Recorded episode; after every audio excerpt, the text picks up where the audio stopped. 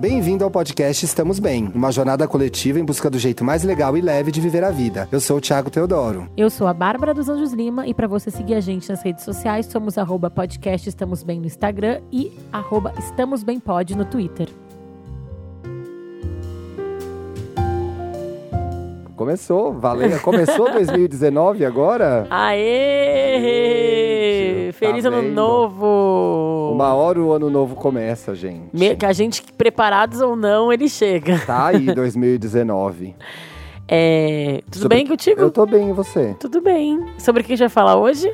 Aquele sobre insatisfação profissional. Isso aí, gente. Quem botou nas metas do ano alguma coisa de mudança na carreira, alguma coisa de pedir uma promoção, conseguir mudar de, de carreira às vezes mesmo, É, ou Dar significado pro seu trabalho. dar significado de ao seu repente. trabalho, ou tentar fazer algo novo, ou enfim. descobrir um novo talento, não sei. Para todo mundo que não está completamente satisfeito com o seu trabalho, com o seu emprego, este programa é para você. Para você que E colocou. para você que está satisfeito também, porque você pode descobrir que você pode ficar mais feliz ainda no seu Ah, trabalho. eu falei que depois você pode descobrir que está insatisfeito, na verdade.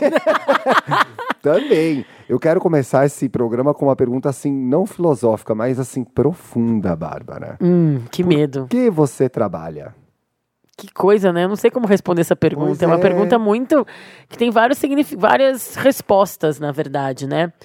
É, porque eu trabalho, logicamente, acho que é porque me dá uma certa. Porque eu trabalho com jornalismo, seria uma resposta, uma pergunta. Não, é, é mais. É mais, né? assim, É. Você trabalha para satisfazer uma, eu trabalho para. necessidade de se sentir útil. Não, eu, então, eu trabalho para me sentir útil e ocupado e para ganhar dinheiro. Eu acho que você trabalha também para ganhar dinheiro. A gente trabalha também para ajudar as pessoas no melhor sentido dessa expressão, que é de fazer a diferença no mundo. Eu acho que é uma das razões porque as pessoas trabalham também. E eu acho que eu trabalho muito assim, porque é, é- eu sou parte da engrenagem que faz o mundo girar, entendeu? É, tipo, é minha obrigação como uma, uma pessoa no mundo. Tudo que a gente faz como o nosso trabalho faz parte de uma coisa maior que é. Somos todas formiguinhas levando a comidinha Ó, para um lugar no- para não. Num contexto de trabalho, você está colaborando para que as coisas funcionem. Exatamente. Isso também para você é trabalhar. E para mim isso faz muito sentido, assim, tá, tá todo mundo fazendo a sua parte para a sociedade, para É. a roda da vida girar, entendeu? É, o trabalho é uma coisa, é uma decisão individual, mas a- a- o reflexo dele é coletivo, né? Isso, é nesse sentido que eu tô falando, assim, o porquê eu trabalho, quando tu fez essa pergunta, foi o que me veio na cabeça. É, eu pa- passei é, seis meses de licença maternidade, ser Uhum. mãe de uma criança pequena e ficar em casa é um trabalho, eu descobri, mas não é uma carreira, né? É, tipo, não é uma profissão Sim. regulamentada, digamos assim, Sim. né? Ser dona de casa e dono de casa é uma coisa muito importante, cansa muito, deveria ser mais valorizado, mas não, é- não, não se encaixa no. Eu acho que a gente está falando de, de carreira profissional hoje. É, e né? o que eu quero dizer é que nesses seis meses que eu fiquei em casa, é, no começo eu estava muito envolvida com a maternidade e tal, mas do meio, assim, principalmente no final, depois do quinto mês, eu estava muito pronta para voltar, para para trabalhar, para ter significados na minha vida, É, assim, sabe? Tipo, A minha relação com o trabalho é um pouco disso também. É, é muito uma, uma, uma extensão do que eu quero ver realizado. Então, é, para mim é satisfatório estar num, num trabalho e ver que aquilo que eu pensei aqui na minha cabeça tomou uma forma e existe. Isso vale desde. Se eu fosse dentista e eu gostasse de ser dentista, Uhum. eu tenho certeza que eu ia olhar para aquela obturação e ia falar: Meu Deus, realizei uma coisa maravilhosa, esse dente está lindo. Então, para mim é muito sair do território da mente e fazer aquilo acontecer. É, pra mim tem, tem muita relação. Não é tão isso que tu falou, mas eu acho que isso é muito legal. Mas pra mim tem muito a ver com essa coisa do coletivo. Sabe? Do meu papel na sociedade pra ela ir em frente. Assim. Então ela, eu podia ser a agricultora que leva a comida e eu sou a jornalista que leva a notícia.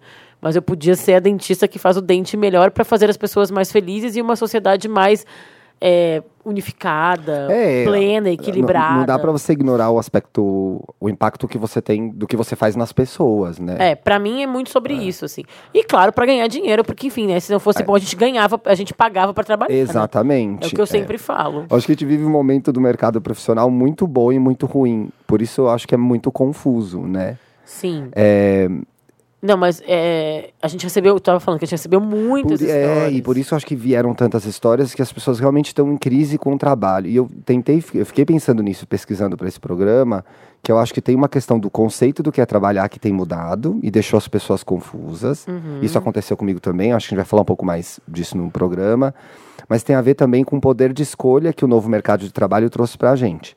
Ainda que a gente tenha que considerar que a gente tem muitos desempregados, porque vivemos um momento ruim da economia e tudo indica que não vai melhorar. né? Mas levando o trabalho no conceito maior, no Brasil e aqui em outros lugares do mundo, é, as pessoas que tiveram alguma condição de estudar e hoje têm é, empregos ou possibilidade de co- esco- escolher empregos, elas têm muitas oportunidades, que é assim, assim, eu vou trabalhar numa firma grande, eu vou trabalhar numa startup, né? Eu vou querer Eu vou ser empreendedor fazer, é, ou eu vou ser um funcionário público? Pois é, eu quero fazer home office ou eu quero ir para o escritório? Eu vou escolher entre, escolher entre flexibilidade de horário ou ter a estabilidade de um trabalho que eu vou receber bonitinho, né? Então, acho que isso deixou todo mundo muito confuso. Porque é muito fácil quando você tem... Você pode escolher ser médico, engenheiro ou advogado. E, Jogo da vida ali. e uma empresa pega a sua carreira, investe em você, treina em você, daqui a 40 anos você se aposenta, que isso era uma compra uma realidade. casa na praia, né? Que isso era a realidade, talvez, dos nossos pais e avós. No né? caso da nossa geração, Da nossa né? geração. É, tô falando da nossa geração, nossos pais, da geração de alguns ouvintes pode ser dos avós, É. que eram as pessoas que chegavam, trabalhavam 40 anos numa firma, né? Então, tipo, chegavam lá. Como, como meus avós foram assim também. Chegavam lá e iam crescendo lá dentro, numa repartição, uma coisa assim. tipo, É. muita gente tinha isso. Sim. E aí trabalhava lá, chega, trabalhava do, do- das 8 às 6, reclamava do trabalho, não buscava, às vezes, uma satisfação, mas o trabalho tinha um lugar ali na sua vida Sim. que era um negócio de talvez, tipo, de, da- do dinheiro, né? Da, Sim, da do remuneração. ganha-pão, do acho que era muito mais ver com o ganha-pão, é, né? Porque também a formação acadêmica não era tão. é, não sei se tão importante, mas não era tão difundida ainda, né? O número de pessoas que têm uma formação acadêmica no Brasil aumentaram ao longo dos. Aumentou. Aumentou ao longo dos anos, mas não era, né? O... Então, não era, não era, não, não era um pré-requisito como é Sim, hoje também para o é. mercado de trabalho. Hoje em dia, quanto mais tu estuda, teoricamente, melhor preparado e mais salário tu ganha e tal. Não, gente, nem sempre isso acontece. Teoricamente, eu falei. É, né? Mas eu acho que aí a gente vem de uma mudança muito significativa do que, que é o trabalho, para que, que ele serve.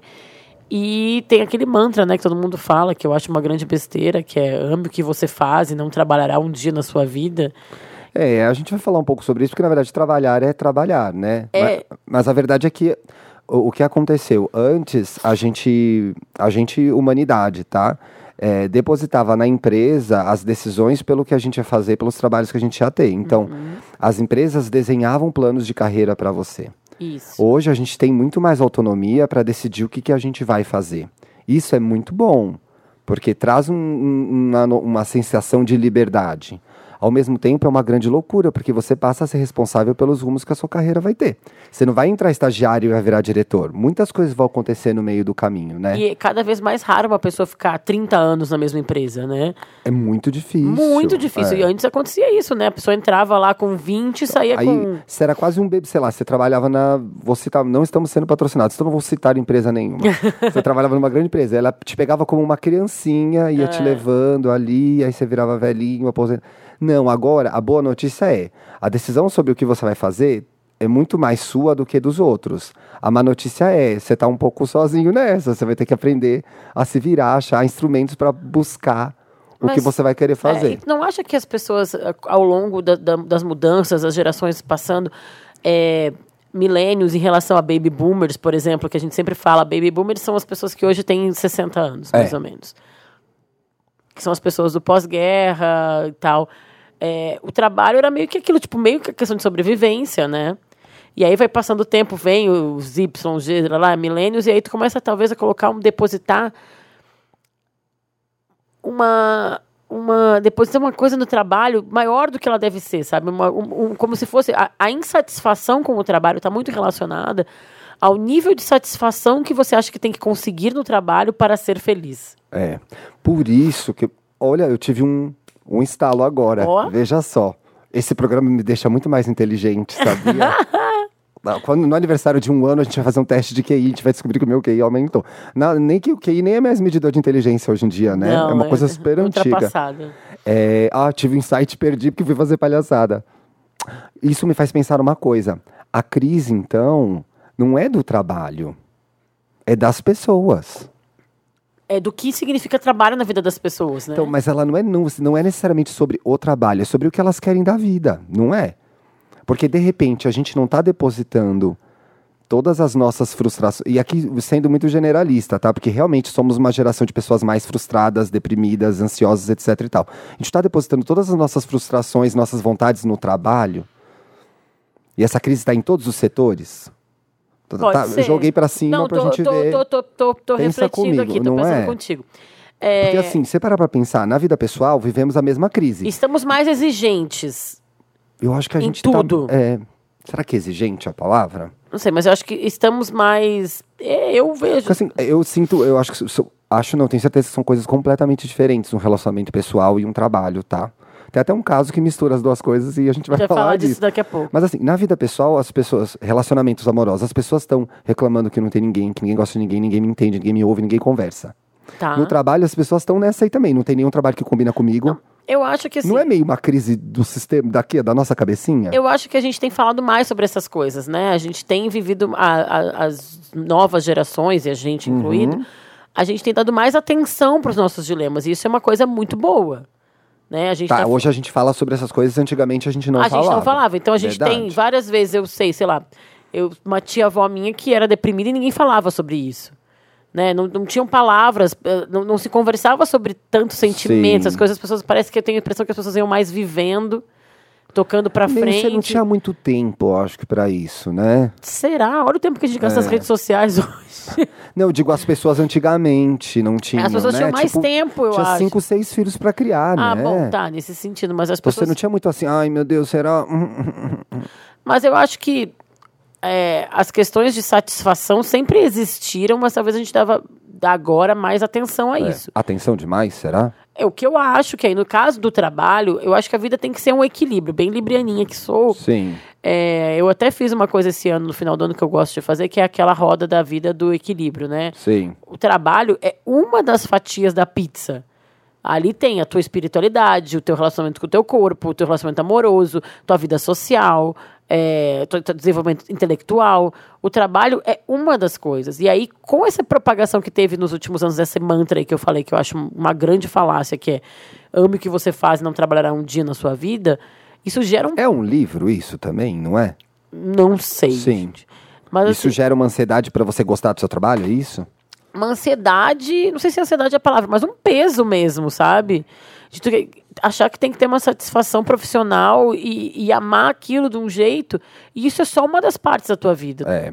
Tem uma coisa que eu separei pra fazer aqui, que eu ia fazer mais pra frente, mas eu acho que como encaixa com o que você falou, dá pra gente fazer agora. Fazendo, a, fazendo a pauta do programa, eu consegui montar um roteiro de duas partes. Olha que roteiro simples. Pra ajudar quem está perdido agora com relação ao trabalho. Eu Tá. acho que eu me adianto, mas aí a gente retoma as outras discussões que estavam lá atrás, tá bom? E aí, é, são basicamente dois momentos. Um primeiro momento seria entenda suas prioridades na vida e no trabalho. Isso tem muito a ver com o que a Bárbara falou agora, é entender o que é o trabalho na sua vida. Então, você, do- quando eu fiz o coaching lá com a Priscila, ela me ensinou a organizar minha vida em blocos. Algo que depois de seis meses eu ainda não fiz. E estou sofrendo as consequências disso. Que é, é, pensa no seu dia hoje. Quantas horas você dorme, Bah? Sete. Sete horas. Tá, então você tem. Vai ser um raciocínio bem lógico para uma coisa que não é lógica, tá? Então você tem 17 horas sobrando, tá? Sim, Fora as sete sim. que você dorme. Dessas 17 horas, Eu sou quantas muito horas bom em você. matemática, mas tu tá dizendo é isso aí. Vamos usar você como exemplo. Dessas 17 horas, quantas horas você trabalha num dia quando a gente vai voltar, que é hoje? Aliás, hoje estamos de volta ao trabalho. É. Bem-vindo 2019 o comercial. Quantas horas você acha que você trabalha ali? Umas 8 horas? Oito, Então, é. sobraram 9 horas do seu dia. Isso é muito tempo ainda. Você dormiu 7, trabalhou 8. Você Aí tem que botar uma hora, duas de, de- de locomoção. Não, mas então, eu, eu acho que isso é uma coisa interessante. Eu vou te interromper, Sim. mas é para completar. Tá. Sendo bem mais prática. Eu fui uma vez uma médica que me falou isso também. Que o dia tem 24 horas. Oito para dormir, oito para trabalhar, oito para o lazer. Então, mas é importante, dentro dessas horas de lazer, você entender o que, que você faz com cada uma delas, porque senão elas viram oito horas de televisão. O que pode ser num dia que você quer ficar oito horas maratonando Sharp Objects, que é o que eu tô fazendo agora, que é muito bom, legal. Mas se você planejar Miss esses momentos. fazendo agora. Porque assim, dormir e trabalhar é meio básico. Sim. Agora, o que você vai fazer com o resto do tempo, que é o mais difícil de definir. E isso impacta na sua relação com o trabalho também. Porque aí você não fica 12 horas trabalhando. Claro. Você não fica só cinco horas. Eu, por exemplo, que fora o trabalho que eu tenho, tenho outros trabalhos. Eu não fico ali cinco horas sem fazer nada, porque eu sei que eu tenho que entregar uma coisa extra. Então eu tenho que organizar aquelas três horas. Isso me ajudou a ressignificar a minha relação com o trabalho. Que é o quanto do trabalho ocupa. Eu amo o trabalho, você sabe. Sim. Mas me ajudou a colocar o trabalho no lugar da minha vida que é eu preciso ter horas para ir para a academia, sair com o meu namorado, é, ver séries, ir na casa da Bárbara, visitar a Bia, entendeu? Entendi. Obviamente que na vida eu não vou acordar de manhã fazer um calendário, mas visualizar esses blocos Ah, me sim, ajudou bastante. Burocratizar, cada um tem seu processo, mas eu acho que é É. importante a gente colocar na nossa vida, e é isso que eu, que eu acho que é o mais importante, é que peso o trabalho tem na sua vida. Então, isso, Né? isso já é um primeiro passo. O segundo passo, aí eu puxei de um TED que eu vi de uma menina que chama Alison Osborne. Se vocês jogarem é, no YouTube, vai aparecer Alison, A-L-I-S-S-O-N, Osborne do. Não é do Osborne do, do Ozzy, tá? É O-S-B-O-R-N. E ela pega esse gráfico da vida, aí que eu achei o plá, que eu nunca tinha feito, e faz o gráfico do trabalho. Então ela separa o trabalho em setores, veja só. Então, Esse é o pulo do gato. esse é o pulo do gato. E eu acho que aqui tem umas conversas pra gente fazer sobre trabalho que podem ser legais. Então, esse gráfico ele é separado em um, dois, três, quatro. Poder e dinheiro, felicidade e satisfação, aprendizado e crescimento e fazer a diferença. São quatro coisas que ela enumera que estão nesse universo do trabalho. Tá. E aí é você entender quais dessas partes são as mais importantes pra você. Quais são as mais importantes pra você? É, Fazer a diferença, talvez? felicidade de- e satisfação. É, fazer a diferença. São as duas principais. Se eu for escolher duas, são essas Sim. duas. Depois vem poder e dinheiro, e por último, nesse momento da minha vida, né? Porque esse gráfico muda. Esse tá? Gráfico tá muda, falando já uma- foi. Eu tô é no momento da minha carreira. De agora. É, eu tô no momento da minha carreira que agora aprendizado e crescimento estão em segundo plano. Mas assim, se me perguntasse isso há quatro anos, seria aprendizado e crescimento em primeiro lugar. Hum. É. Né? Então eu acho que isso é importante também. Eu acho que. Poder e dinheiro tem uma parte muito pequena dentro do, do seu gráfico ou não? Não, eu, Só pra gente entender sua relação com eu, o poder eu adorei que eu tô na pauta hoje. Não, depois né? eu quero falar sobre Ah, mim tá. também. É que tu já pensou isso em casa, eu tô respondendo agora. É, Nem pensei. Não, eu vou falar uma coisa, da relação com o dinheiro em relação ao trabalho. Eu não tenho, nunca tive grandes pretensões financeiras, mas também não tenho poucas pretensões financeiras. Sim. Então, para mim, o dinheiro, ele não é uma prioridade a partir do momento que eu tenho o que me basta. Sim. Então, Então- você entende no gráfico qual, qual relevante dinheiro é pra você. É, então ele é importante. Agora, poder, por exemplo, eu não sei, para mim esse poder e o fazer a diferença teriam que estar mais relacionados, sabe? Hum, Não necessariamente, porque, por exemplo, pra mim, dinheiro já foi uma coisa, já foi metade do meu gráfico de trabalho. Aham. É, mas agora que eu tenho dinheiro, Ele não é mais ele importante. ga- é, ganhou espaço uma coisa pra mim que era felicidade e satisfação, que eram coisas que eu não associava com trabalho. Pra mim, aprendizado e crescimento, ganhar dinheiro e fazer a diferença eram as coisas principais. Felicidade e satisfação era uma coisa que eu tinha ali. Eu já te falei isso uma vez, Sim. né? Eu, eu meio que acostumei com o trabalho que eu tinha, de tanto que eu queria ser bem sucedido naquilo. E aí eu gostei daquilo, porque aquilo trouxe retorno pra mim. Eu fiz um investimento numa carreira na Capricho, isso trouxe um retorno gigante e aquilo virou um sonho, um objetivo. E cheguei lá. Sim. Mas hoje ele está muito mais equilibrado. E a questão do poder me incomodou quando eu vi essa palavra pela primeira vez, porque você tende a fazer uma associação negativa, né? Sim. E eu acho que dentro do trabalho, e a gente já teve milhares de conversas sobre isso, eu e você, o que é você é, subir na carreira sem pisar nas pessoas. Eu acho Sim. que você vive esse dilema, né? É. Então, o poder é muito. Eu associo muito mais a reconhecimento e é, poder tomar decisões para o bem do negócio e, da- e das coisas que eu quero fazer para as pessoas do que é, sentar na cadeira do riquinho, entendeu? eu acho que eu não tenho. Eu, eu tenho a sensação que às vezes você tem essa visão da palavra poder. Já mudei um pouco, mas sim, Sim. tem uma coisa do poder. Não, mas é que eu acho que poder. Entendeu? O- Posso falar uma coisa que uma vez a Vanessa Rosa, que é uma ma- maquiadora, escreveu um texto pra, pra Cosmo e aquela Uhum. frase ficou na minha cabeça sobre empoderamento. Hum. Poder- ela falou uma frase que mexeu muito comigo. Ela falou: poder é coisa que o homem gosta, mulher gosta de liberdade. Eu, eu me relacionei É que muito. eu associo as duas coisas, né? É, pra mim essa coisa do poder é tipo a cadeira do Riquinho, o poder e a risada do sabe, do poder. E quando pra mim não é sobre o po- e poder é muito sobre os outros, não é sobre a gente. Na minha concepção. Mas eu vou te acrescentar uma coisa que pode mudar sua concepção. Hum. É, você chegou num status da sua carreira de jornalista, que é o seu trabalho, que é o que você escolheu a fazer lá com 13 anos, Sim. em que você tem o poder de fazer coisas que você pensa.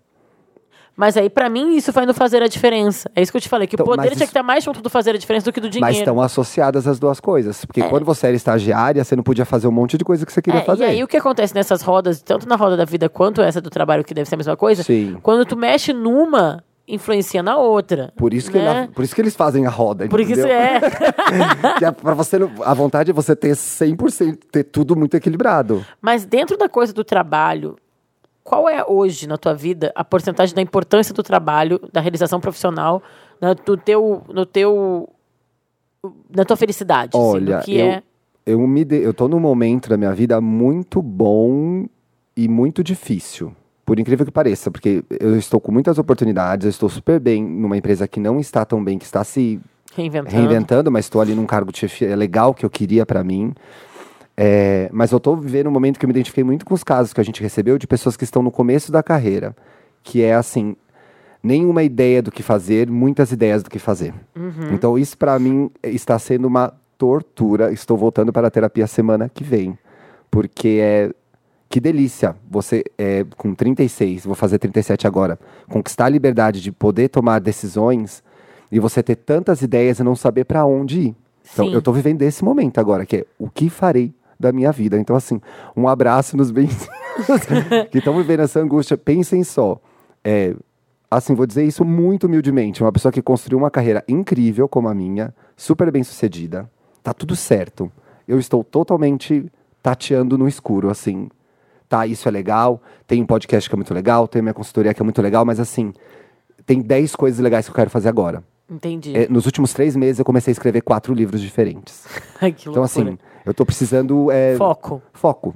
Né? E eu acho que é, essa é uma sensação generalizada que eu vejo nos nossos casos também. Ah, eu, eu gosto de muitas coisas, mas será que eu gosto disso o suficiente para trabalhar nisso? É, sabe? então, é, e, e isso é uma coisa que eu acho que tem muito a ver com o trabalho. Assim, tu não tem energia, e é coisa sobre dividir o dia também.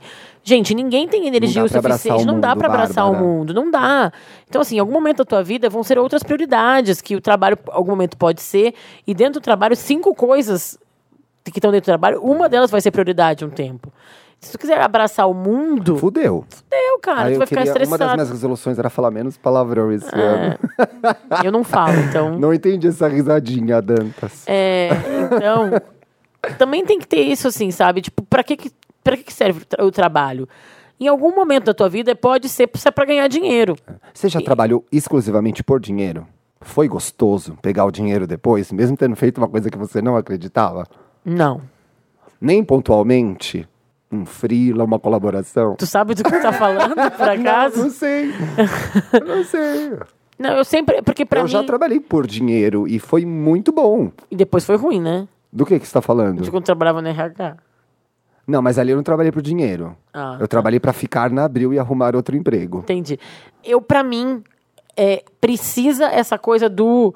Que acho que é satisfação, ou realização, ou fazer Sim. diferença, não sei.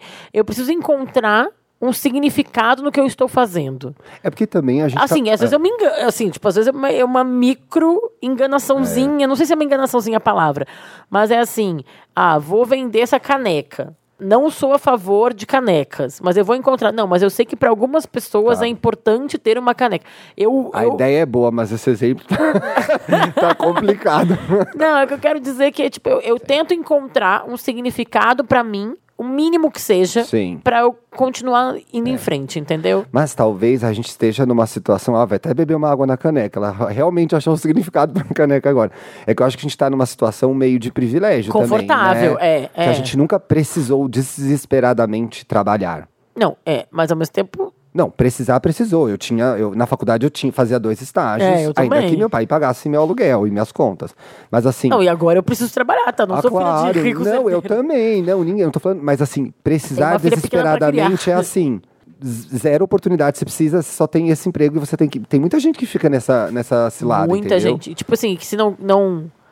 E se for demitido, sei lá, em um mês eu posso pedir ajuda pra algumas pessoas, sei lá, né? Tipo, Pois Mas é. tem gente que não tem nada. Então, e isso é mais às- desesperador. a gente fica muito. Acho que a gente vi- viveu um privilégio de poder ter escolhido uma carreira, de poder ter estudado numa boa, assim, não teve. Teve as pressões que a gente se colocou, que o mercado nos colocou, que os nossos pais nos colocaram, mas acho que a gente teve uma tranquilidade até. Você parar pra Sim. pensar, né? Sim. Em comparação a outras pessoas. Isso é bom. Isso foi uma coisa vantajosa pra gente. E- mas assim, agora voltando uma coisa também do, do que tu busca no trabalho. Eu acho que o que gente, o porquê- trabalhar por quê é uma grande pergunta, por que, que você trabalha, Sim. e, e o que, que você precisa encontrar no trabalho. Porque, por exemplo, Hum. é, para minha mãe, estabilidade é uma palavra importante. E eu fui descobrir, quando eu fui fazer o coach, por mais incrível que pareça, que por mais que eu tenha uma profissão jornalista, lá, lá, lá, estabilidade é uma coisa que para mim é importante. Não sei se foi um valor que ela me passou, e eu descobri que eu não sou uma pessoa desafiadora nessa era que tu falou que a gente pode trabalhar numa startup, que a gente pode ser uma empreendedora, lá, lá, lá.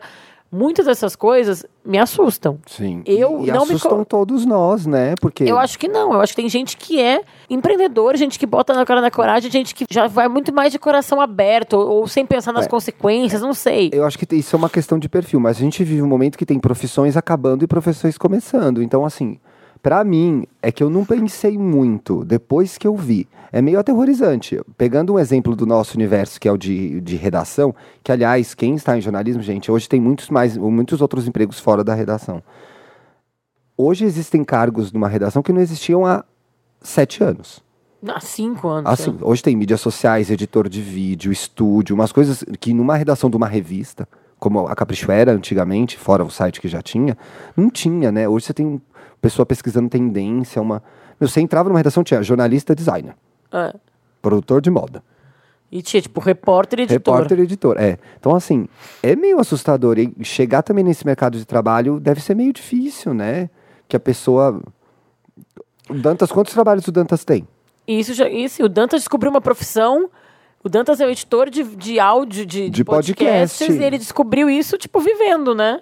E eu achei muito legal que ele falou isso no final do evento Papel Pop Mais, que ele falou, ah, porque com o Papel Pop, com o Felipe e tal, tu descobriu uma profissão, né? Uma coisa que tu não saberia, nem que não sabia nem que existia, talvez. Eu vejo que o, o produto é o mesmo, é a informação. Eu acho que isso pode acontecer com muitas, muitas outras, outras profissões também Sim. a forma com que a tecnologia transforma as carreiras que é o diferente, né? Então, assim, é, já tinha um cara que editava vídeo, né? Quando era o telejornal, o Jornal Nacional com o Cid Moreira.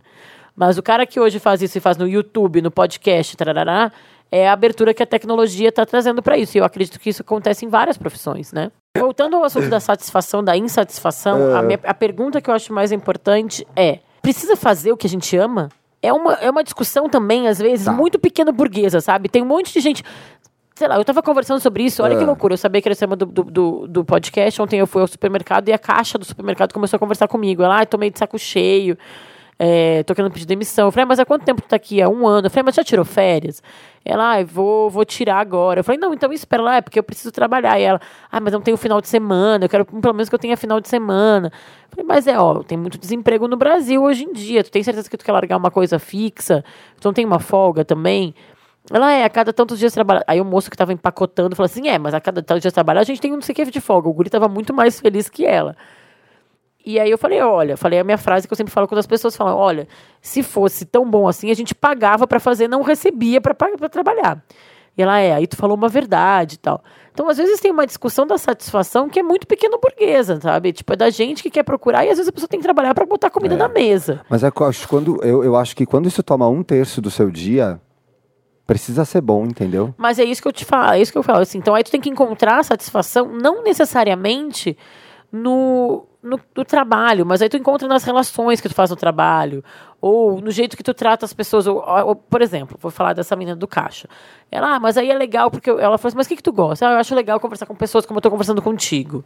Então, Mas será vezes. que ela não queria ser jornalista? Você acha que ela quis? O sonho dela era ser caixa de supermercado? Não, mas eu, nada impede ela de, de. Quer dizer, não sei, não conheço. Muita ela. coisa impede, Muita coisa impede. É. tô falando assim, mas É. então é. Dado que muita coisa impede de querer Sim. ser, sei lá, astronauta, Poderia. mas assim, tu também tem que. Aí é uma coisa muito do meu jeito de ver a vida. Tu também tem que também saber o que é possível ali na tua realidade e encontrar uma satisfação. Claro, tem que ter sonhos, tem que buscar É, o que, que é. Porque deve ser Mas também não extremamente tem que é. problematizar. Não, é, mas mas acho que nesse exemplo deve ser extremamente frustrante, principalmente se você queria ser outra coisa, né? A gente, bom, a gente, eu escolhi o que eu queria ser e deu certo. Agora, na verdade, muita gente quis ser muita coisa e não teve oportunidade de ser, né? E aí, eu também quis, eu quis ser jornalista, deu muito certo, eu quis- faço muitas coisas que eu quis fazer, que eu sonhei em fazer, mas tiveram momentos na minha vida que eu já fui chorar no banheiro porque eu não estava fazendo coisas que eu queria fazer no começo da minha carreira, principalmente. Não tiveram muitos momentos, tá? Tiveram dois, que eu lembro agora. Mas tu também já teve momentos de crise que tu estava fazendo coisas ou trabalhando com pessoas, enfim, que não estava tão bom assim.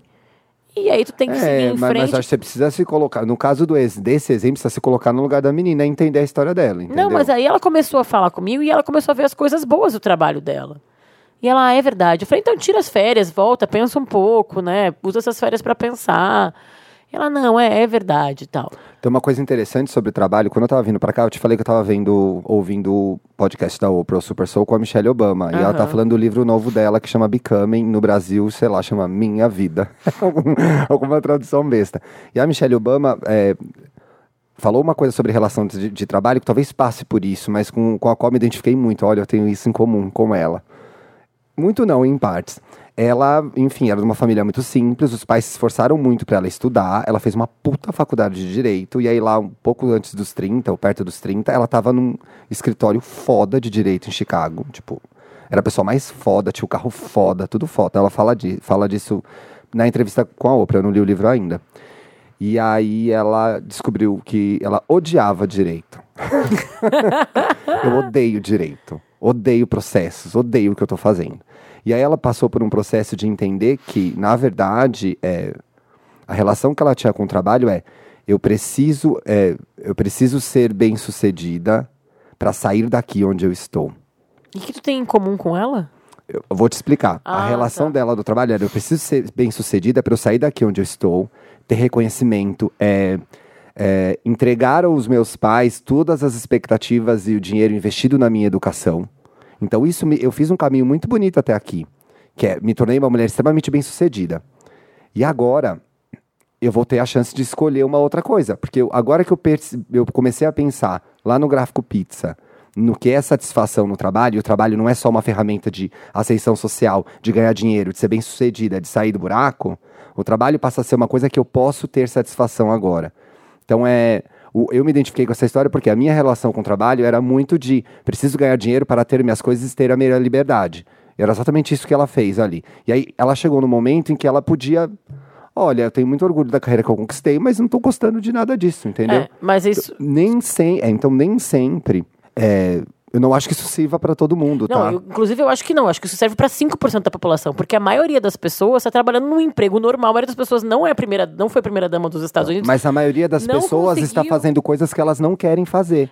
não conseguiu chegar num lugar de Então, escolha. Mas não é sobre isso que eu tô falando. Mas a sobre- maioria das pessoas fazem coisas que elas não querem fazer por outros motivos. Pode ser pra pagar uma conta, pode ser pra ascender socialmente, pode ser pra preencher a expectativa dos pais delas. Mas a, a escolha que ela isso, tem. ela- isso é é sobre isso, não é sobre isso ser a primeira dama, essa história. É sobre você trabalhar por outros motivos, não pra você, entendeu? Não, não uma primeira dama, eu tô falando mais primeira dama, mas tá no, não, nem todo mundo, por mais que se esforce, por mais que tenha. Não foi disso que eu falei também. Não, mas não chega no lugar onde ela chegou. Não é sobre isso essa história, Bárbara. não Mas é aí sobre o é- lugar que ela chegou, era sobre a relação que ela tinha com o Mas ela trabalho. chegou num lugar que ela pode voltar, parar e escolher. Ela falou que agora eu posso escolher. Ela, mas ela trabalhou durante anos sem entender por que, que ela trabalhava. Tá, mas e aí? É sobre isso essa história. Então você pode ter 20 anos e não ser a primeira dama dos Estados Unidos e parar pra pensar, por que, que eu estou trabalhando? Eu tenho que trabalhar porque eu pago as contas de casa. Porra, que merda. Então por hora eu vou ter que fazer isso, mas qual que vai ser meu outro plano? É sobre isso essa história. Não é sobre ser bem sucedido, é sobre por que, que eu trabalho. Eu trabalho pra pagar as contas da minha casa? Infelizmente, nesse momento, sim. Aí, em algum momento eu gostaria de trabalhar pra fazer o que eu quero. Tem um monte de casos que é sobre isso. Não, eu, Entendeu? Não, eu entendo o que tu É. quer dizer, mas é que eu acho que quando tu coloca. Tu ficou meio irritado. Fiquei porque você não entendeu o que eu falei. Não, eu entendi o que tu falou, mas eu tô dizendo que eu acho que não é a, reali- é a realidade tua e da Michelle Obama. Não é a realidade. E de muitas pessoas. Então, mas você continua não entendendo o que eu não, falei. eu entendo, mas só porque eu entendo não quer dizer que eu tenho que concordar. Não, você não precisa Thiago. concordar, mas eu não tô falando que essa é a minha realidade só da Michelle, é a realidade de Ai, muitas que tenso pessoas. que tá esse programa, Ah, mas gente. é claro, você não tá entendendo o que eu tô falando. Mas eu tô entendendo, só quero dizer que muitas pessoas estão lá trabalhando todos os dias e encontram uma satisfação fora do trabalho. E eu acho que o meu, o que eu quero dizer é que nem toda satisfação tem que ser profissional. Acho que tu pode, tem muita gente que tá lá trabalhando num emprego normal, tendo um dia a dia normal, e aí, e, e nas outras 24 horas, nas outras 16 horas que elas não estão no trabalho, Sim. é que elas estão buscando a sua felicidade. Ué, mas o que, que isso tem a ver com o exemplo que eu tô dando da Michelle Obama? Eu tô querendo dizer que tu falou, ah, mas o exemplo da menina aí que tava da, da, da caixa que tu falou, Ah. é, mas se ela quiser ser jornalista, mas não era o caso dela, porque eu conversei com ela, eu Sim. estava lá com ela. Ela só queria, ela falou assim, ah, pois é, eu vou- tirar férias, não, mas é que o trabalho é importante. Eu acho que às vezes tu tem que entender o peso que tu quer dar no trabalho. E o peso que tu pode dar pode ser mínimo, pode ser Então, pequeno. Mas é sobre isso que a gente tá conversando aqui. Então, é isso. Então, às vezes, no caso de pessoas, que algumas pessoas que mandaram essa história aqui, do exemplo da Michelle Obama e do teu exemplo, o peso do trabalho é muito grande. E legal, que bom. Mas não é. Quando tu te- entende que isso é, e o, o- no- na pizza lá, no teu ano, no momento de carreira, porque isso muda. Em alguma fase da tua vida, o trabalho vai ser mais importante que o teu desenvolvimento, sei lá, pessoal ou profissional, vai ser maior que o teu, teu- teu relacionamento amoroso. Ok. Agora, quando o ca- em vários momentos não precisa ser a coisa mais é, importante da tua no, vida. No caso da Michelle, eu não tava falando do gráfico da vida, eu tava falando do gráfico do trabalho. O gráfico do trabalho dela era só sobre ela ser bem sucedida, não era sobre satisfação. E às vezes o nosso gráfico do trabalho não tá do jeito que a gente quer, porque a gente precisa pagar a conta, entendeu? Sim, mas é o que eu tô falando. E, o- e quando tem o que a gráfico conta- da vida, eu não sei qual era o gráfico da vida dela nesse momento. Preciso ler o livro. Eu não sei o que ela tá fazendo, se ela já estava namorando Obama, se ela ia no shopping, se ela ia no bar. Mas a relação dela exclusivamente com o trabalho era de ser bem sucedida, de ganhar dinheiro e ter, e ter dinheiro. Depois que ela percebeu que esse gráfico podia evoluir para outras coisas. Eu acho que muita gente está com o gráfico do trabalho amarrado nessa questão, porque tem faculdade para pagar, conta para pagar, entendeu? E é meio merda isso. Agora, é, de repente isso é um retrato do momento e que você precisa entender que você está passando por esse momento que você pode sair dessa, sabe? E o que eu acho que é isso. E, e quando o trabalho te. De- eh, não é define, mas assim, quando ele fica, tipo, muito. O teu foco fica muito naquilo, tu deixa de ver as outras coisas que tu pode fazer. E eu acho que é isso. Quando tu tá insatisfeito com o trabalho, tu pode sim abrir o teu significado do trabalho, na tua pizza do trabalho, mas tu também pode olhar pro resto da tua vida. Ah, claro. E é isso que eu tô querendo te dizer desde o começo. Sim, mas, mas não era sobre isso que eu estava falando, por isso que a gente não conseguiu se entender. Mas é o que eu quero te dizer. Porque Quando eu tu estava foca... falando uma coisa e você estava falando outra. E o que eu acho que, assim, no caso do exemplo dela, pareceu, não, não li, não escutei, mas pareceu que uma pessoa. Eu já consigo. Tu já teve momentos assim na tua vida, eu já presenciei muitas pessoas que focam 80%, sei lá, da sua vida, ou às vezes até 100% da sua vida, em conquistar coisas do trabalho e deixam de lado outras coisas da vida. Deixam de lado o seu lazer, seus relacionamentos amorosos, ou pessoais, familiares, ou, enfim, é, o, relação com o corpo. Eu tive pessoas que ficam lá sentadas na cadeira do trabalho e não focam na sua saúde, então não, não fazem um exercício físico, seja qual for, para manter uma saúde física, que é importante também. Aí estão estressados, estão é, com é, a, a beira de ter, sei lá, um ataque cardíaco, porque estão só trabalhando, trabalhando, trabalhando, trabalhando, e esquecem de, de relaxar e focar também na sua saúde mental e física. E tem muitos Concordo, casos assim. concordo. Ou que pessoas que nunca mais é, saem para se divertir porque fica trabalhando, tipo, fica, em vez de a gente falou, ai, trabalha quantas horas por dia? Oito. Tem gente que está trabalhando 18. Não discordo disso, mas aí, de novo, é, aí eu acho que o que você tentou, é, o que, que você sugeriu é, então, se seu trabalho não é legal, pense nas outras coisas legais que tem na sua vida. Não é só. É pense, claro assim, procure um mínimo de satisfação. que eu te falei quando eu, qual é a minha relação com o trabalho. É. Para mim tem que ter uma, uma, um significado. Mas o significado, ele não precisa ser mais importante que as outras coisas na minha vida. É, não, eu também não acho isso. É, eu ta- eu estava tentando é, ressignificar o trabalho mesmo, não estava pensando nos outros setores da vida. Então, na nossa relação com o trabalho, precisa entender o que, que é importante dentro do seu trabalho, sabe? Acho que é mais isso, assim. Não esquecendo, não esquecendo os outros aspectos da vida, mas em se tratando de trabalho, o que, que você quer daquilo? Eu acho que é uma pergunta muito difícil. E a gente vai se fazer essa pergunta várias vezes durante a nossa vida, porque a tendência é que cada vez a gente tenha mais carreiras e mais trabalhos diferentes, né? Então, de repente, com 20 anos, Você precisa ter um trabalho que vai é, pagar lá o seu FIES e vai te dar um, um impulso para você chegar num lugar onde você quer trabalhar. trabalhar. Com 30 anos, você talvez esteja, esteja construindo uma família e você queira um trabalho que vá te permitir ficar com a sua filha, talvez. Com 50 anos, você vai querer trabalhar menos, porque você já tem 50 anos já e agora você quer viajar. Pois é, então acho que assim. E tem até uma coisa de, de força, né? De, de assim, de quanto esgotamento tempo, esgotamento físico, físico e mental, e mental, que assim, né? quando tu tem 20, 30, 20 e poucos anos, tu faz lá os teus dois estágios, faculdade, pega ônibus, fica três horas e vai e tá ok. E aí, E aí tu vai vendo que com o tempo, tu vai, putz, aquele pique que eu tinha, e aí tem uma pressão muito grande, e eu acho que isso começou a mudar, ou não, pelos casos que a gente recebeu, de você ali com 20 anos, até menos, pá, fazer aquele golaço e acertar o que você vai fazer É. pro resto da sua vida. Isso é muito assim, ruim. great news, vindo de uma pessoa que não é velha, que tem 36 anos. Vai mudar várias vezes o que você faz na sua vida. Já não mudou um monte pra você? É. Muito. Muda e dentro de uma demais. escolha só. E outra coisa, tem uma coisa dessa história da Michelle que eu acho muito interessante também, que é a coisa que é um pouco americana, mas acho que se reflete no Brasil, da competitividade dentro dos ambientes de trabalho. Que isso pode ser muito nocivo também, né? Então, outras coisas que a gente tem que pensar quando a gente pensa no que, que é a nossa satisfação profissional. É. É o que tu falou lá da cadeira do riquinho, do não derrubar o outro, da, do- que isso pode ser feito de uma maneira positiva. Mas como que tu vai colocar isso de uma maneira que não te não te fira também? Fira? Não, não- te fere. Não te fe- acho não te é fere. fere, Mas né? no passado. No, pa- Não te, não te machucará. Que não te machuca. É assim que se trabalha Que não vai te e ferir, jornalismo. que não vai te Pois é, ferir. assim que se resolve. Quando você tem que entregar rápido o texto. E também tem uma outra coisa. É, uma coisa que eu acho que é importante na minha concepção, não sei se tu concorda, é existe uma falsa ilusão de que tu vai ser 100% feliz no trabalho. Não, ninguém é 100% feliz Em em, nada, nada. né? É. Então, assim, existe uma. é, a gente saiu de um modelo em que, tá, que a gente falou dos nossos avós, pais na repartição, que não procuravam tanta satisfação, dos baby boomers, né? É, que eram praticamente quase sempre infelizes no trabalho, para o modelo de uma galera tipo Z Millennium, que quer ser 100% feliz no trabalho, Não, não é. Tadinhos. mas que busca uma satisfação e que, tipo.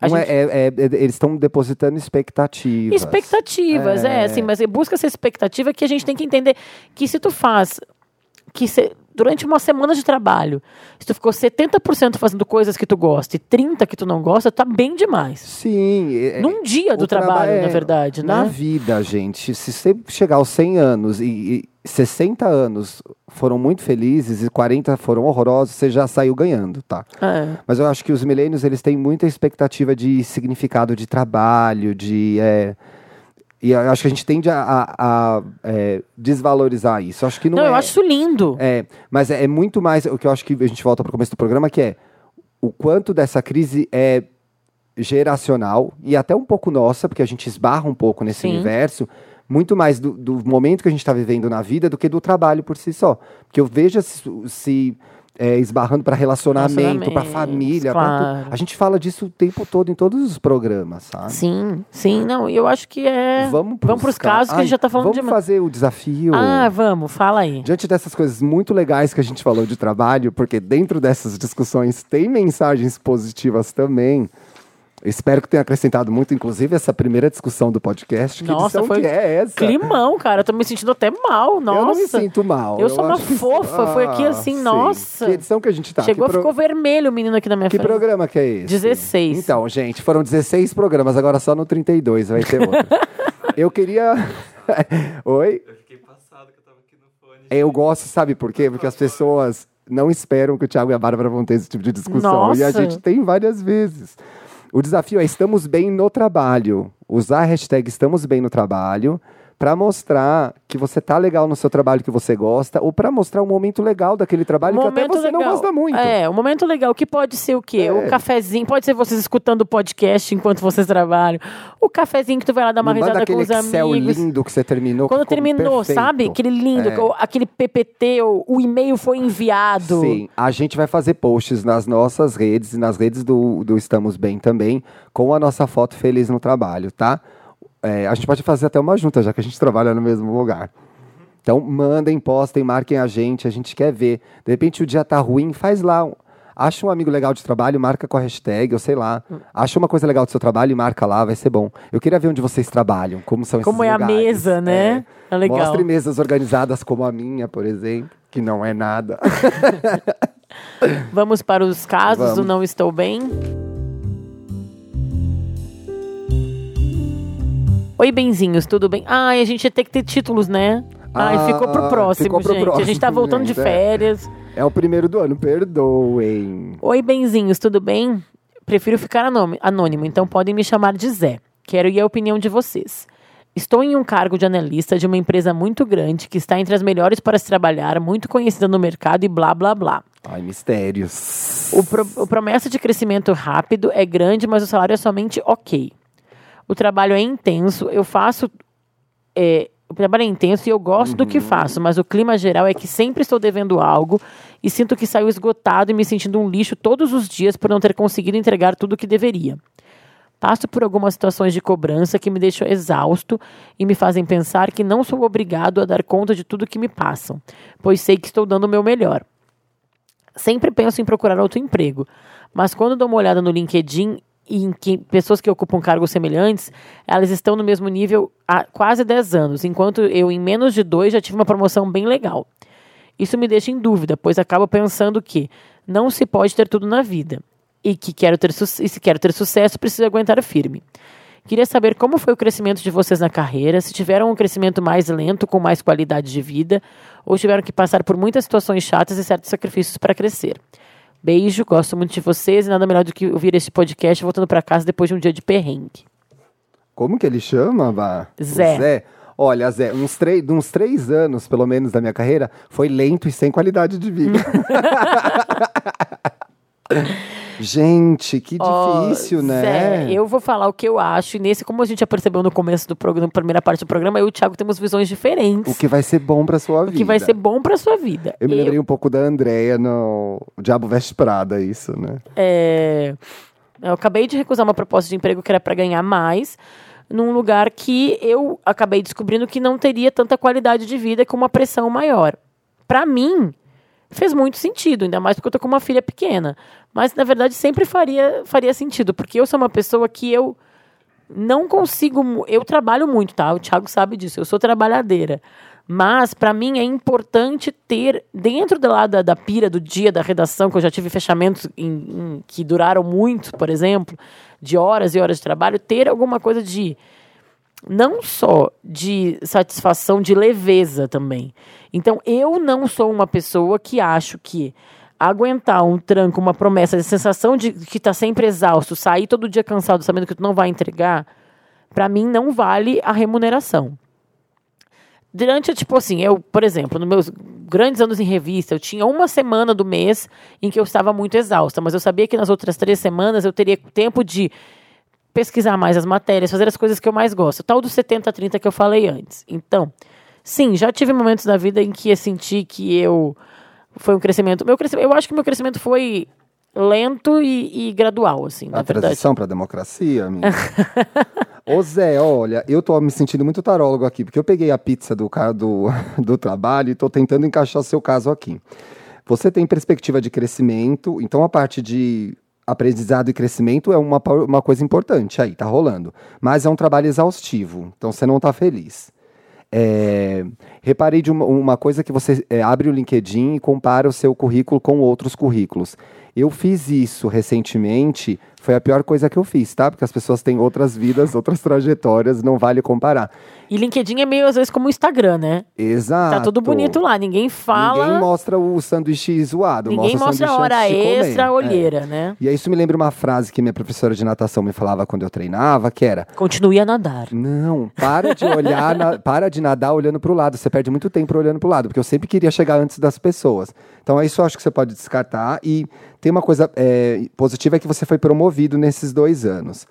Eu acho que aí a minha sensação é a seguinte: é, vale a pena investir se você tem paciência para lidar com esse momento de trabalho exaustivo, que é a grande questão do seu trabalho. Então, assim, Isso está atrapalhando outros setores da sua vida? Está te trazendo problemas de saúde? Você está negligenciando seus relacionamentos? Você está negligenciando o cuidado com você? Se estiver, é hora de você parar, pensar, olhar para a tua vida e ver o quanto desse trabalho está te tomando e quanto isso está te prejudicando. Porra, estou cheio de gás, aguento mais seis meses aqui porque eu sei que vai rolar uma coisa legal. Estou bem, não estou deprimido, não estou tomando medicamentos por causa desse trabalho especificamente. Não te... Aí eu acho que você continua. Agora, se a ponto, a exaustão chegou a esse ponto de não dar mais, cara, você já tem alguma qualificação, alguma experiência para se recolocar no mercado, né? Sim, sim, mas tem uma outra coisa que me chamou a atenção aqui no meio dele, que é, mas acabo pensando que não se pode ter tudo na vida e se quero ter sucesso, preciso aguentar firme. Nada a ver. Não é assim, o que que era o ter tudo, o que que é esse ter tudo na vida para ti? Se o teu sucesso profissional, é de novo aquilo que a gente estava falando no começo do programa, é muito importante, talvez valha a pena segurar firme mesmo. Agora, eu acho muito, que nem eu falei lá na hora, que tem gente que tá lá se estressando no trabalho, que não consegue pensar na saúde física e mental, que tá começando tomando remédio, é, que o Thiago falou, É. se tu tá nesse momento, volta, Sabe que não pode respira fundo e volta ao teu espaço. Sabe o que não pode acontecer aí, amiga? A normatização de que o trabalho é uma coisa feita pra gente sofrer e ser maltratado. É, isso, isso- não é normal, isso é errado. É. Tá? Isso só é bonito no Diabo. Nem no Diabo Veste Prada isso é bonito, porque a vida da André é horrível trabalha, trabalhando pra Miranda. Então, assim, então não é. é, dá é, aí a, a Bárbara observou bem. Tem uma hora que você fala assim: ah, às vezes é assim mesmo, né? Bora lá. Não é assim Não mesmo. é assim entendeu? mesmo. É.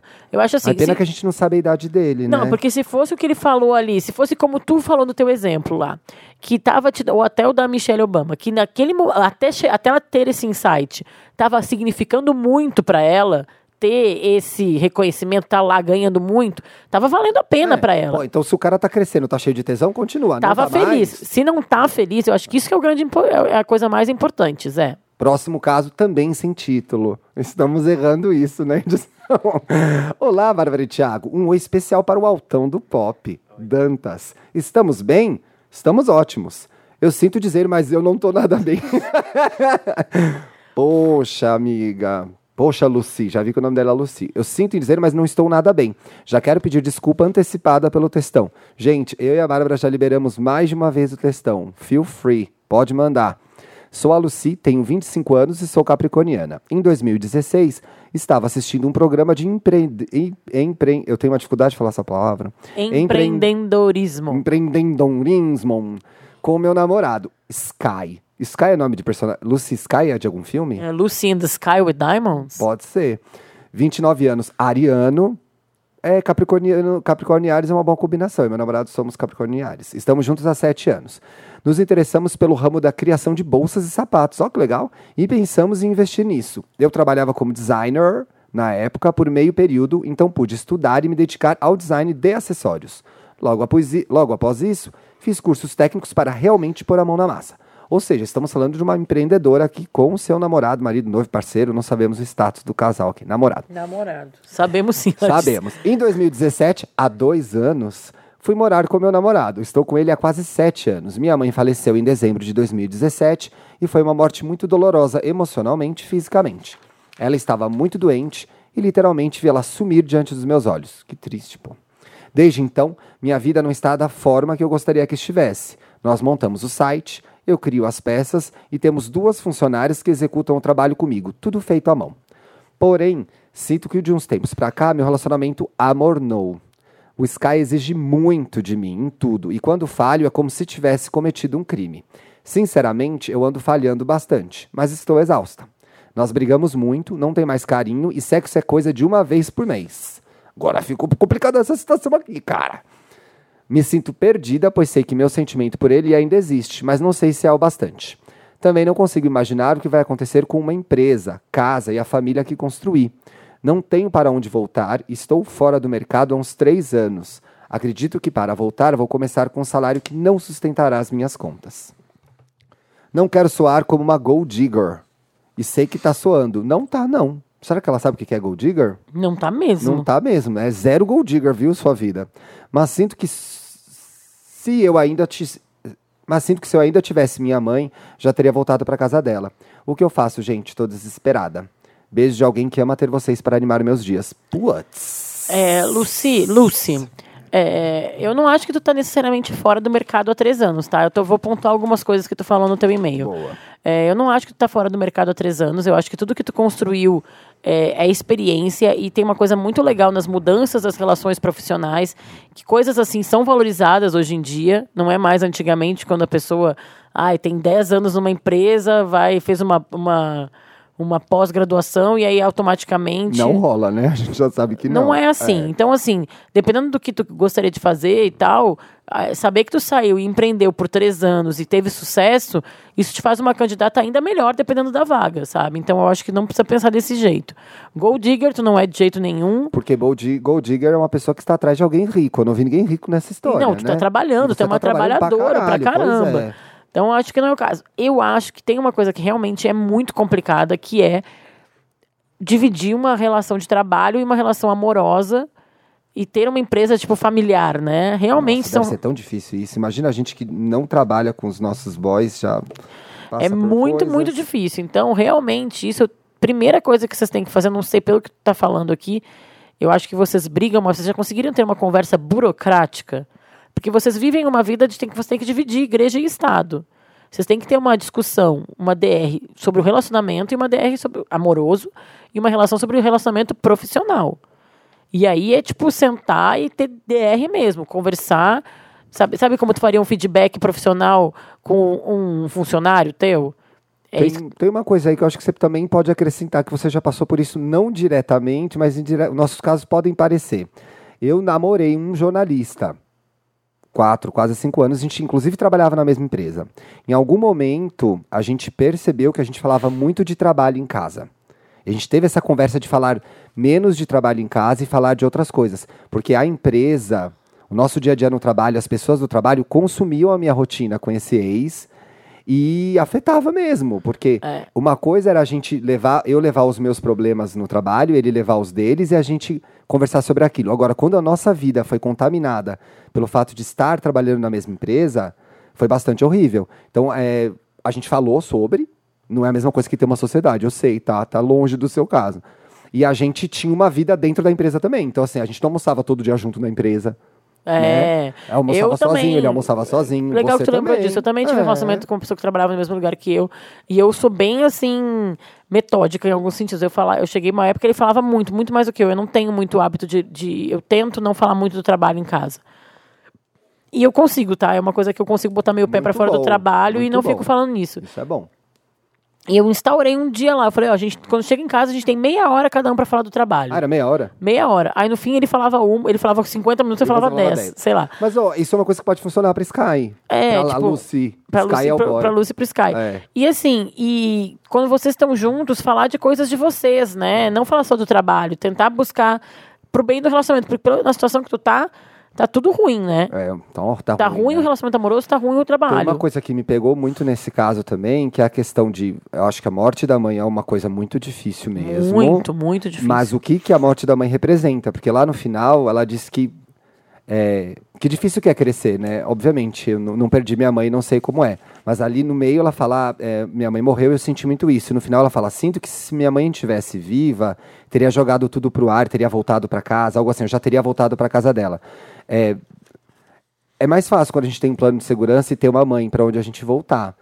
Mas a ideia é nunca ter que precisar Mas fazer a isso. ideia é que, é, então assim, não quero ser eu a pessoa que vai é, te avisar que você tem uma vida adulta, porque eu já vi pelo seu e-mail que a sua vida é muito mais adulta que a minha em vários aspectos, inclusive. Parabéns.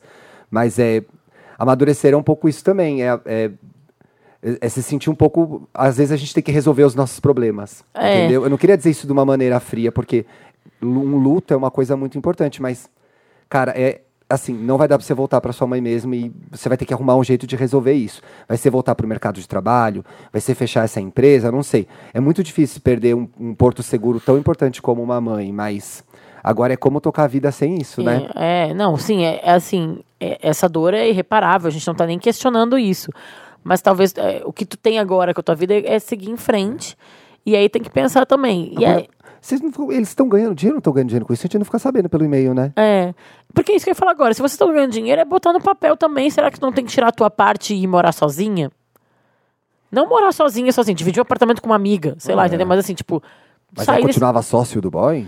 Ué, Sócia do boy? tentar ver como é que isso, de repente, sabe? E aí, e, ao- sei lá, cada um criando as suas coisas assim, criar uma sociedade mais burocrática, ou de repente acabar com a sociedade e ela fazer as coisas sozinha.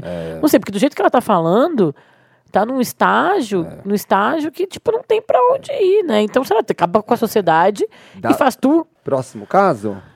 Próximo caso. Gente, a gente recebeu muitos casos de jornalistas Sim. pela identificação e tal. A gente selecionou um Pelo meio que momento da profissão. pelo momento da profissão. A gente selecionou um meio que para representar todos e acho que é a gente pode fazer um dia um aquele sobre jornalismo. O que, que vocês acham? Acho legal. E olha, com certeza vamos voltar no tema trabalho, porque tem muita coisa para conversar. muita né? coisa, muita coisa. É, esse a gente escolheu da Gabriela, mas a gente recebeu um também muito interessante da Amanda Saraiva, que também tem que falar um pouco sobre isso. Então a gente escolheu da A gente não encontrou a Amanda no papel pop Encontrou, encontrou. Um beijo, Amanda. Aí, Amanda, estamos falando do seu caso também aqui, Tá, tá? a gente não tá falando dele especificamente, mas a gente É. vai abraçar a causa. E quem mandou dúvidas de jornalismo também, talvez se identifique com esse. Oi, Bárbara e Thiago. Meu nome é Gabriela, tenho 22 anos, sou Ares com ascendente em Lu- Vixe! Ares e Lua em Peixes. Vixe! Me formei recentemente em jornalismo. Passei muito tempo durante a minha graduação duvidando da minha capacidade. Logo no começo estava muito em dúvida, pois vim de uma escola elitizada que incentivava seus alunos a fazerem cursos como direito, engenharia e medicina. E durante muito tempo acreditei que meu destino era direito. Não passei no vestibular para esse curso, mas consegui para o jornalismo. Durante os quatro anos em jornalismo, comecei a gostar do curso. Como sempre fui muito bem, sempre fui muito tímida, isso me bloqueava. Não, calma, desculpa. Durante os quatro anos em jornalismo, comecei a gostar do curso, mas como sempre fui muito tímida, isso me bloqueava.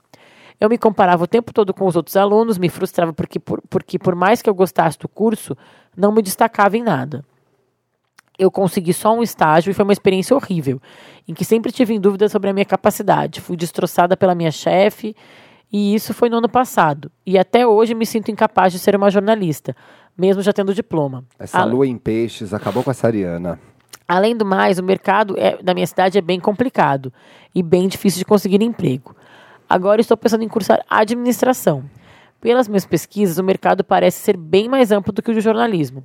O grande problema é, como não fiz Enem esse ano, terei que fazer particular e como ainda não trabalho, eu fico muito mal de ver que minha mãe vai pagar essa faculdade para mim. Não queria dar mais gastos a ela. Outra coisa que me deixa receosa é que eu gosto muito de jornalismo e não queria desistir dessa área tão maravilhosa. Tanto que descobri que, que tem em administração uma área voltada à comunicação. E é isso que está me, me animando a tentar um novo curso. O que vocês acham que eu devo fazer?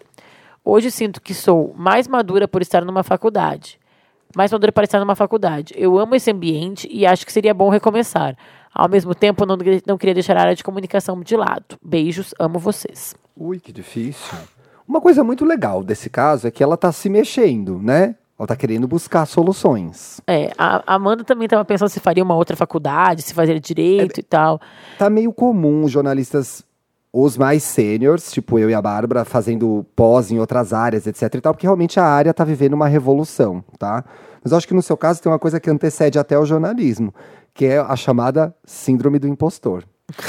né? Você realmente não acredita na sua capacidade de ser aquilo que você escolheu ser. Então você passou uma faculdade inteira se sentindo incapaz, passou um estágio inteiro se sentindo incapaz, e fazer estágio nem sempre é legal, tem estágio ruim, tá? Ah, sim. Fizemos, não fizemos? Sim, sim. É, mas a verdade é que você se formou, conseguiu estágio e assim, então assim, você é uma pessoa extremamente capaz. Você precisa começar a acreditar em você primeiro, para começar isso em primeiro lugar.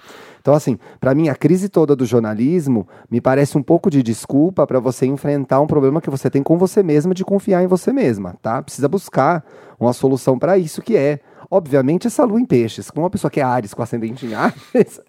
Mentira, eu tenho várias questões de autoestima também, só não queria perder a piada astrológica. E olha que coisa louca. A Amanda, que é a Saraiva, Aham. ela é escorpião com ascendente em peixes. Esses peixes uma- estão dificultando a vida. É, a minha lua, aliás, como que ela chama mesmo, amiga? A, essa que mandou é, que agora. mandou agora. Aliás, a Gabriela, a minha lua também é em peixes, por isso que a gente escolhe comunicação. Ter lua em peixes tem a ver com comunicação, tá? Outra história. Essa história de fazer administração. Gente, a administração não é uma faculdade da vida. Você faz administração, você pode ter um aquário, pode ser engenheiro, pode ser astronauta. Não. É uma faculdade bastante ampla e as pessoas tendem a depois ter que se especializar dentro dessa área Ah. para ter empregos. Mas isso é uma discussão técnica. Para mim, o mais importante antes é não escolha uma carreira para ter emprego e ganhar dinheiro. Vai dar errado. né? Vai dar errado. assim, Não sei, Thiago. Tem gente que tem um objetivo, de novo, trazendo o caso da Michelle Obama. Tem gente que vai lá e escolhe uma coisa que é. E tu vai trabalhar naquilo com foco do dinheiro. Então, mas, mas- aí tu não pode achar que além do dinheiro vai vir outras coisas. Mas voltando pro caso dela, ela já teve a chance de fazer o que ela quis. Uma coisa que não. Esse caso da Michelle Obama virou o caso do programa. É. Uma coisa que a Michelle não teve, né? E, e ela pode ter a oportunidade de fazer uma outra faculdade que a mãe dela vai segurar essa onda. Então, assim, eu acho que a decisão de uma faculdade ou não tem que ser bem pensada. Eu não sei como é a relação com a sua mãe, se a sua, ela vai achar legal ou não. Tem gente que faz uma segunda faculdade e é depois muito feliz depois da segunda faculdade. né? Muitas, é isso assim. Eu Tipo, tenho uma, uma colega de faculdade que fez jornalismo, depois fez medicina, tá arrasando nos consultórios do Agora, Brasil. o que eu senti no caso dela, tá? E no caso da Amanda também, é que não é uma frustração com o jornalismo. Não, você E é entende? isso que é o problema. Aí que o bicho pega, pô. Então, assim, se o teu problema é. Muitas pessoas eu conheço, tipo, ah, eu tive uma colega que saiu do jornalismo no meio e foi fazer nutrição, foi fazer fisioterapia e hoje é fisioterapeuta. rica? Não, não tá rica, tá Não, classe uma- média, né? Ah, mas mas assim, tamo aí, então. não, tamo, é tudo igual, entendeu? Essa questão é, é, Não é jornalismo que eu queria. Descobri a aqui no meio do pessoa curso. que largou o jornalismo e se deu bem foi a Ana Dani Maria, Albuquerque. Ana, Ana Maria Braga. Ela é bióloga. Ah, não, ela largou o contrário, largou a É. biologia. é. Essa aí é pro Marcos. Essa é essa pro meu largou marido.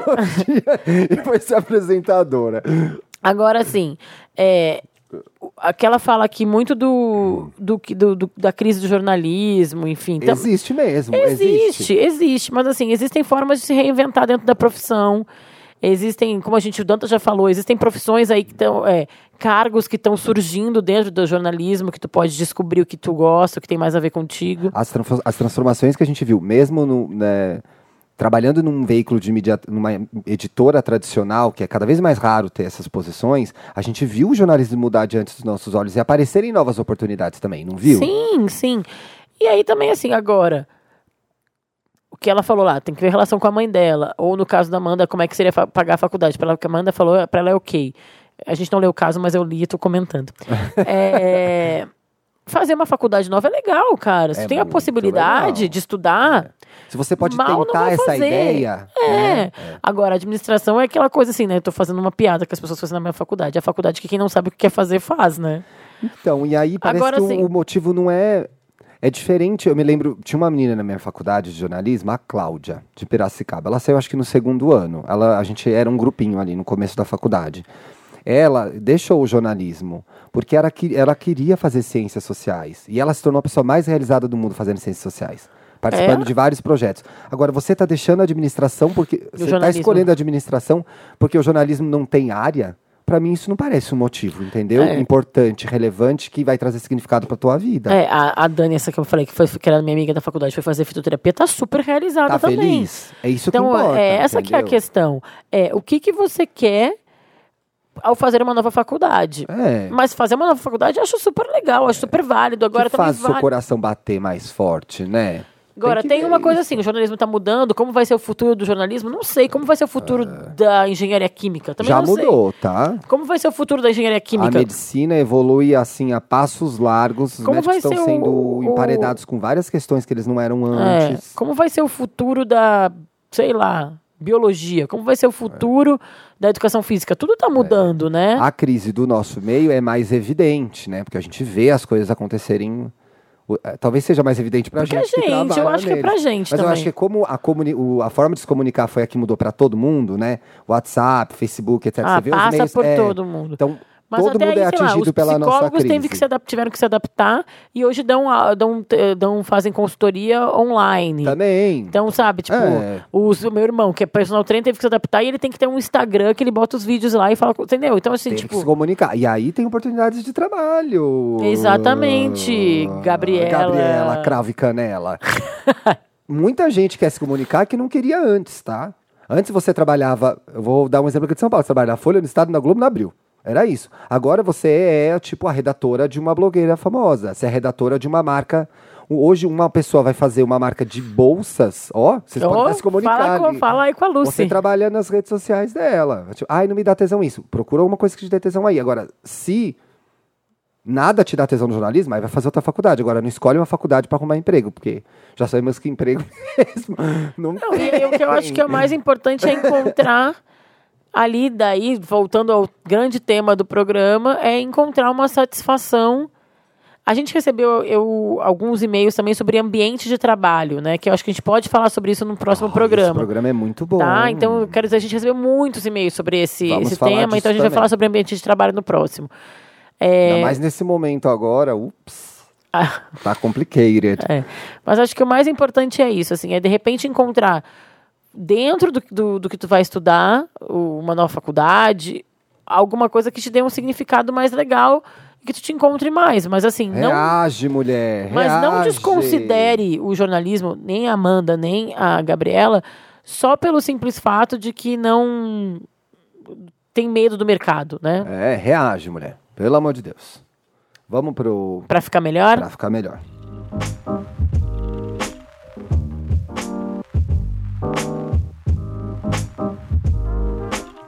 O meu é rapidinho. Eu vi que o teu tem um- uma coisa maior ali, então eu vou falar o meu já. e aí tu pode falar. Hoje eu tô prolixo. É, o meu é o livro da Sherry Sandberg, que é, foi a CFO do Facebook, que é o Lead In, que em português é Faça Acontecer. É, eu li esse livro há uns 5, 6 anos. Já tudo isso que ela lançou esse livro? É, acho que faz, sim. E foi muito legal pra mim, porque é uma, uma perspectiva de uma mulher executiva que, que cresceu e se firmou num ambiente super masculino, né, de business.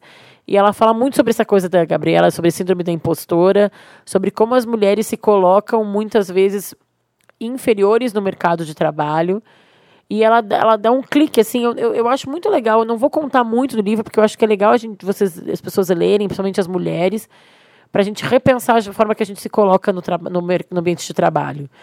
É, não acho que isso possa ser o caso de, de muitas mulheres, mas é, acho que com certeza algumas se identificam, principalmente dependendo se tu trabalha numa área mais de negócios e tal, de so- Infelizmente deve ser muito masculina ainda. e de, né? sobrevi- de, de ter que lidar muito com o machismo do mercado de trabalho. Então, e esse livro fala muito sobre isso, assim. E eu acho que principalmente para Gabriela com essa síndrome de impostora vai ser muito legal. E é muito legal ver. E ela fala sobre vários aspectos. Até o Sky, a Sky, não, o Lucy, não, a, A Lucy, Lucy e o Sky, Sky. também é legal porque ela fala muito sobre é, a escolha do teu companheiro. É, a é uma escolha profissional, muitas vezes também. Não é uma escolha profissional. Na verdade, o que ela fala é que a escolha do teu Reflete, companheiro né? reflete diretamente na tua vida profissional. Tu tem um cara que te incentiva, que te ajuda a crescer. É, ao- em contrapartida de ter um cara que não te incentiva em casa, né? Porque é difícil uma vida, né? Na vida da mulher, na, na, na- ao cuidar de uma família também.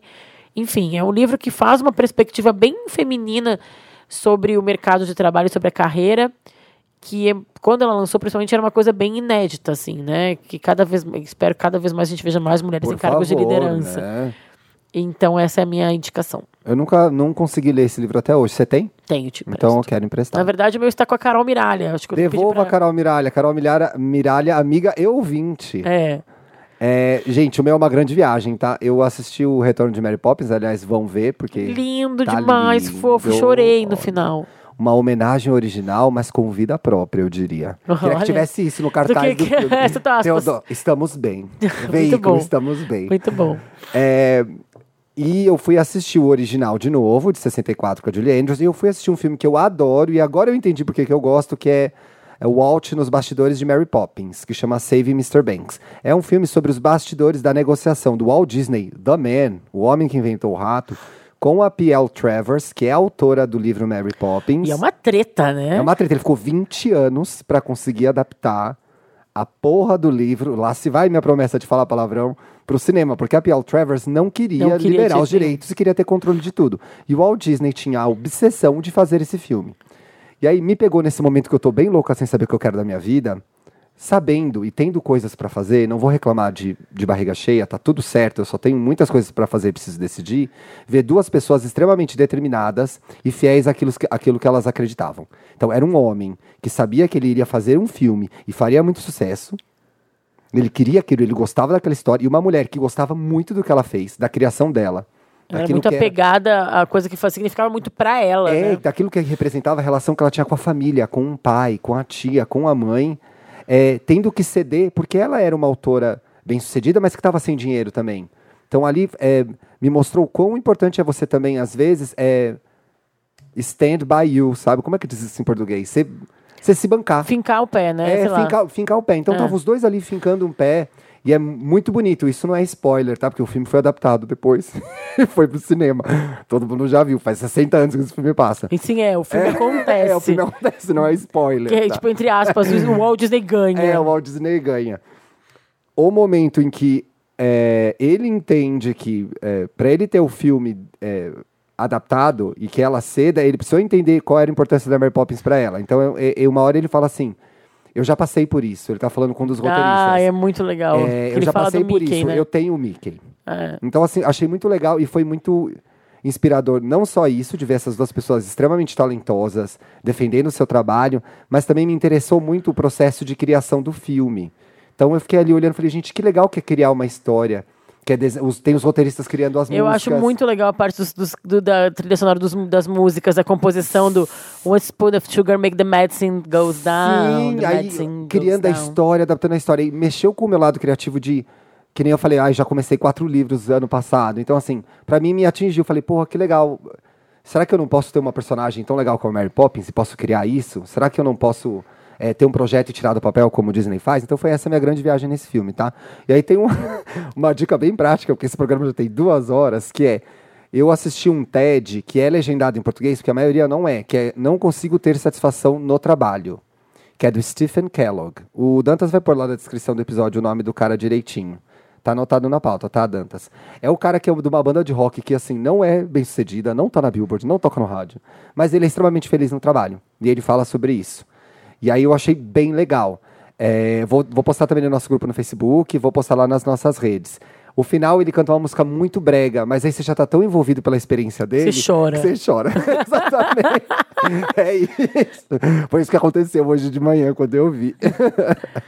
Boa segunda-feira de trabalho Boa para volta, todos. amiga. Será que a gente vai junto hoje para abril? Não Nossa, sei. a, gente a gente a, gente não, a gente não consegue fazer os home offices com a casarem. A gente tá quase nunca juntos. Um beijo, gente. Até semana que vem. Beijos. Boa semana. Você ouviu o podcast Estamos Bem. Siga a gente nas redes sociais.